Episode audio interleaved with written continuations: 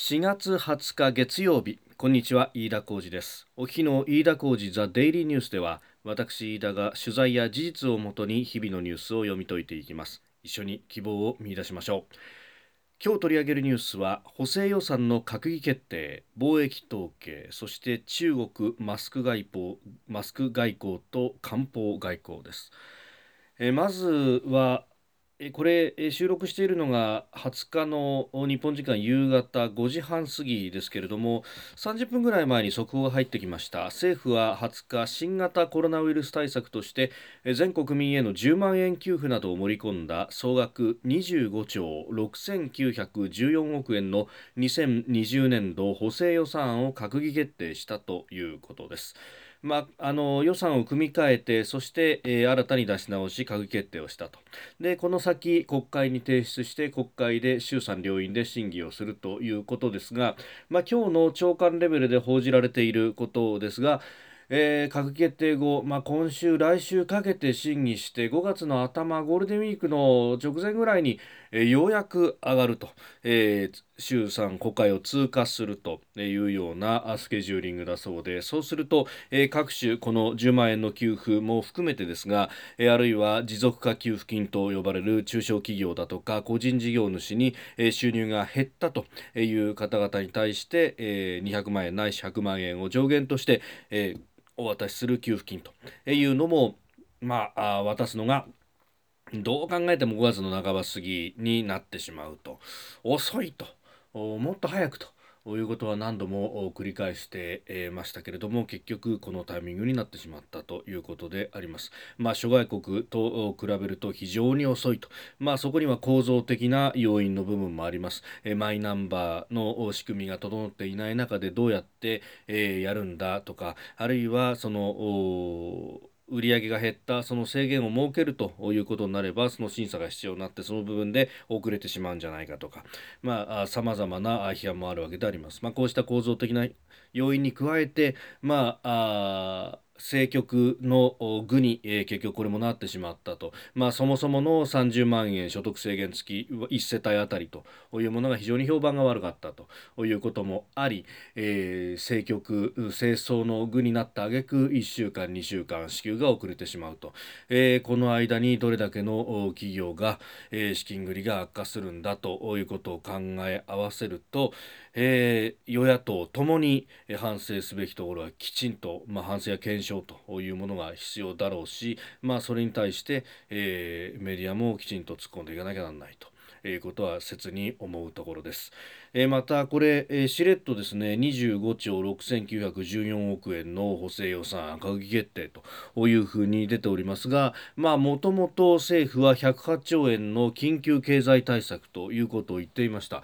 えー、まあこれ看板が掛け替わったわけですけれども108兆円がですねこれ、えー、大体、まあ、その財政出動の部分、えー、補正予算の額で、えー、7兆円から8兆円ぐらい上に膨らんだわけであります。ということは108 8兆がだいたい115、6兆円になったということなので、まあ、大きく見せるという意味ではそれを喧伝してもいいんでしょうがそういうことは一切しないと。まあもともとその108兆という数字がですねこれアメリカのドルに直すと1兆ドルという数字であります。対外的に1兆ドルの経済政策を日本はやるんだということをこれアピールするためのできた数字とその数字がさまざまに水増しを起こしているというのは、えー、ここでも何度も指摘したところでありますが、まあ、結局その1兆ドルという数字ありきででかつその海外に対してのアピールのタイミングはもう終わったということなのかこれをあまり言わなくなっていると、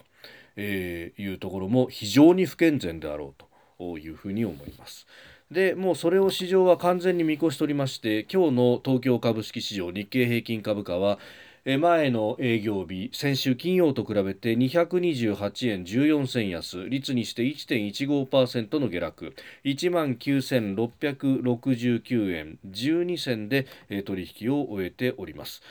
えー、非常に値動きがあまりなかったというところで、えーまあ、大体200円ぐらいのレンジでちょこまかちょこまかと動くだけというのが今日の株式の取引でありました、まあ、緊急事態宣言が全国に拡大をした先行きがあまり見えないというところで、えー、取引時間中にはあ大手企業の、まあ、決算の予測と、えー、業績予想の下方修正なども入りましたので冴えない値動きが続いたということであります。ます。えー、その業績予想ですが航空大手の ANA ホールディングス、えー、業績予想下方修正しました。えー、先月までの1年間の業績を下方修正して最終的な利益がこれまでの予想よりもおよそ7割減って、えー、270億円にとどまるということが出てきておりますまあ国際線国内線ともに利用額が大幅に落ち込んだということもあるとまあ、そしてその先、えー、2020年度も非常に厳しい予想が出ているということであります。まあ、あのそして指標で見ますと3月の貿易収支も出ました財務省が今日発表いたしました貿易統計の速報によるとえー、輸出輸入ともに減ってますけれども輸出が特にドーンと減ってます、えー、前の輸出額前の年の同じ月と比べて11.7%減、えー、6兆3578億円と。いうことで下げ下げ幅が2016年の7月以来の、えー、3年8ヶ月ぶりの大きさということであります。まあ、欧米向けの自動車の輸出が落ち込んだというふうになってますが、まあ、世界中で購買力がこれだけ細っているということもありますので、えー、かなり影響は深刻になっていく4月以降はもっと悪い数字が出てもおかしくないということであります。で一方で輸入額は、えー、前の月前の年の同じ月と比べて、えー、5.0%のマイナスとなっておりますが、えー、輸出輸入ともにですね、まあ、10ヶ月以上の連続で、えー、マイナスが続いていると。もともとのだから特に輸入なんかはそうですけれども内需が落ち込んで、えー、構造的な要因で冷え込んでいたところにこのコロナがやってきているということは何度繰り返しても重要なので、えーもっと繰り返すということになろうかと思います。まあ、差し引きで見ると49億円の黒字ということになってますけれども、まあ、この黒字というものに関してようやく各メディアもそこを大きく報じることがなくなったなと、え、結局貿易の黒字赤字というものは、まあ、あプラスとかマイナスとかそういうものではないと。ええいうことで、えしかももっと言うならば日本のような国の場合は物の輸出入というよりも、え金融面でのやり取りというのも非常に大きいので、え輸入が増えて赤字になると貿易の面で赤字になるということは、まあ、内需が拡大しているということの証左でもあると。え、逆にこれだけ、え、輸入の方は11ヶ月連続の減少ということになってますが、非常に厳しい状態が続いているということが見て、えー、取れます。でさあそんな中ですけれどもマスクについてです、えー、シャープがですね明日4月21日の朝10時から、えー、マスクの販売をシャープの EC サイトで開始するということです、えー、50枚入りで2980円。でこの価格は税抜きで送料も別送料が別途660円かかるということなんですがお一人様1箱のみで、え購入後3日間は再購入できないというようなこと縛りをつけております。でこれについてですねもうすでに早速批判が出ておりまして、えー、50枚で2980円と1枚あたりの値段が、まあ、あ50円以上するじゃないかというようなところでですねえー、批判がかなり出ておるわけですけれどももともとその平時の時代のじゃマスクの値段というのは確かに安かったと。ただあそれは、えー、ほとんどが中国からの輸入に頼っていた、まあ、輸入といってもですね国内メーカーが中国で作ってそれをこう日本に持ってくるという形が主だったわけですけれども、まあ、そういったあところから今これ、えー、国内で、え、作らなきゃいけないと。あるいは、えまあ台湾はですねかなり大きな、えー、大きな数を、えー、日本に対して輸出をしてくれるとマスク200万枚を台湾は寄贈するということですけれどもそれも、えー、明日21日に成田に到着するというようなことで支援もあるんですが。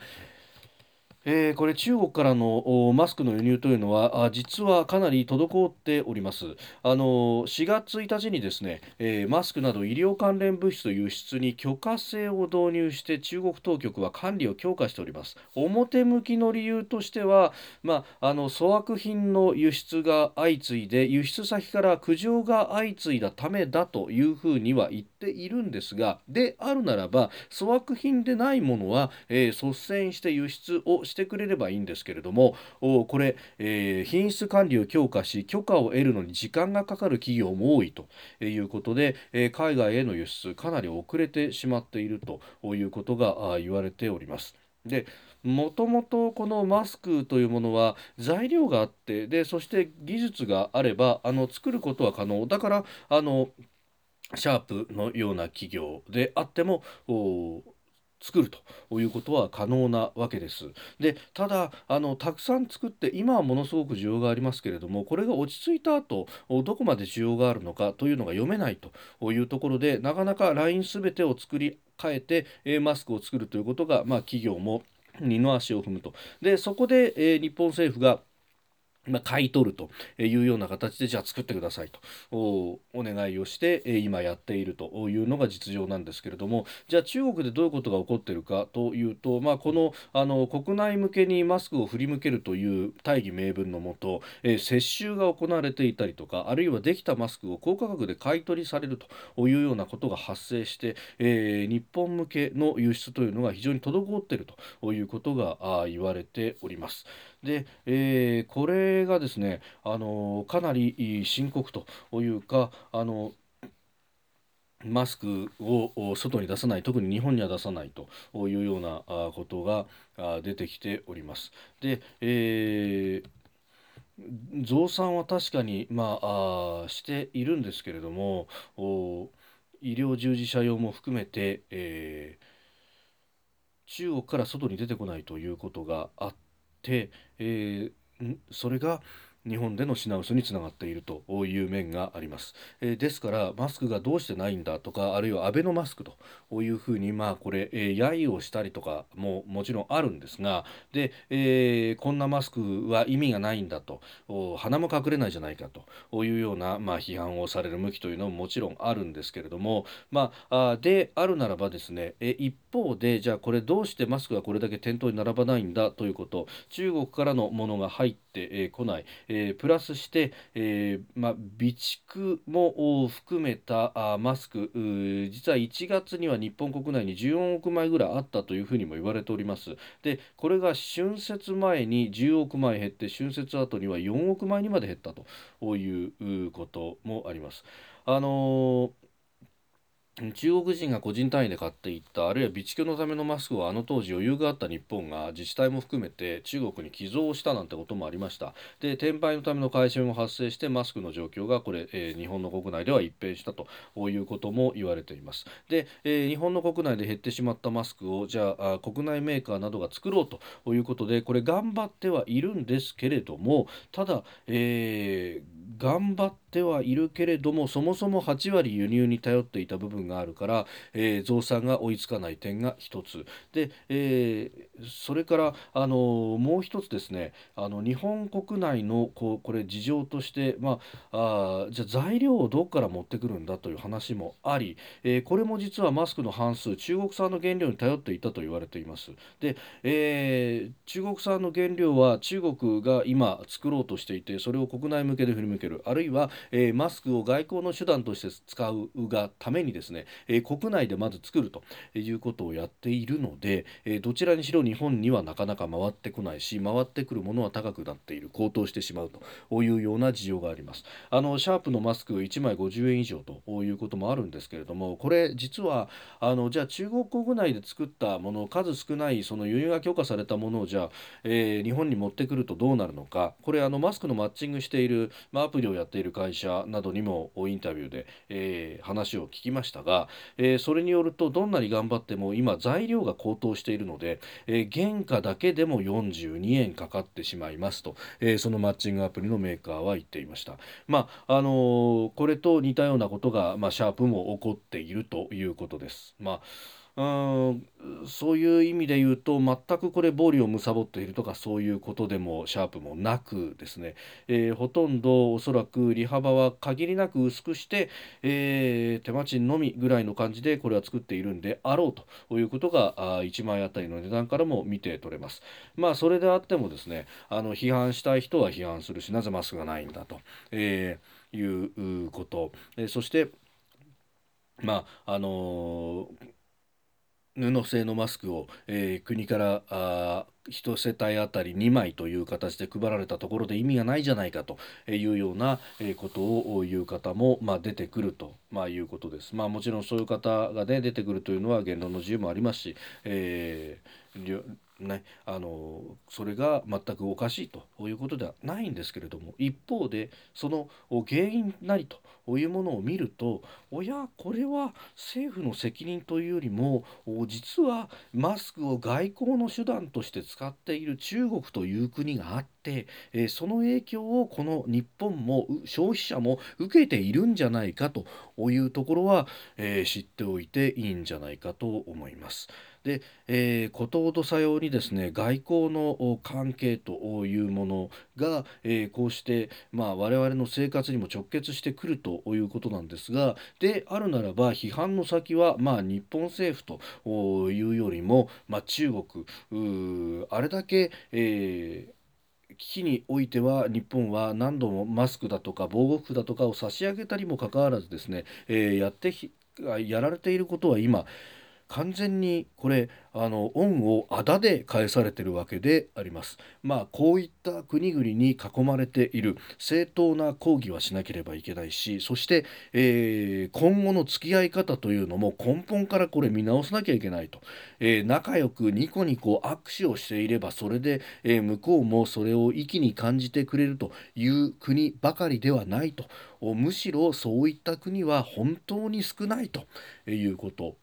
を肝に銘じなければいけない。けないしそうした国に我々は囲まれているという現実があるわけであります。折しも中国は南シナ海に新たな行政区の設置を発表ということも発表しました。えー、スプラトリー諸島、まあ、彼らはナンサという名前を使いますけれども、えー、このまあ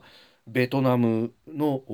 領域であるところのスプラトリー。ああ、えー、ごめんなさい。フィリピンの領域であるところのスプラトリー。そしてベトナムの領域であるところのパラセル、まあ、彼ら中国人はセーサというような名前をあえてつけておりますがここに行政組織を作ったということで、えー、より実効支配を強めるということをやっております。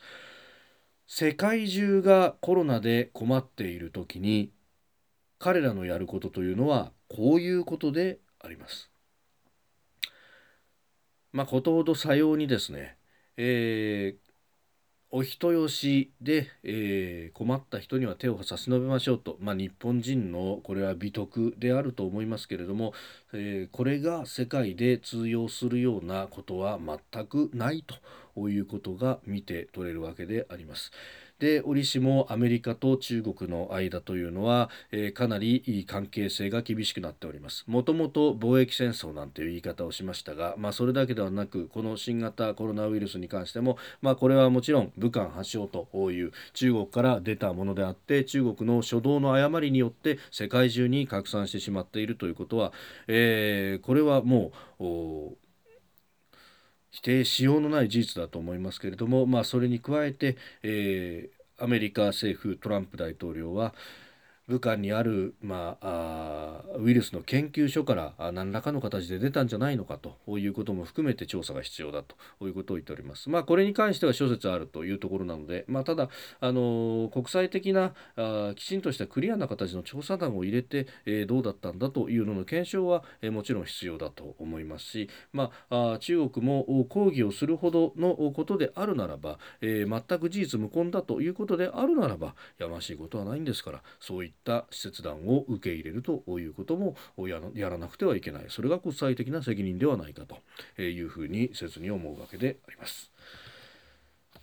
飯田浩司ザデイリーニュース月曜から金曜の夕方にポッドキャストで配信しています。番組ニュースに関してのご意見やご感想を飯田 TDN アットマーク gmail.com までお送りください。飯田浩司ザデイリーニュース。また明日もぜひお聞きください。以上飯田浩司でした。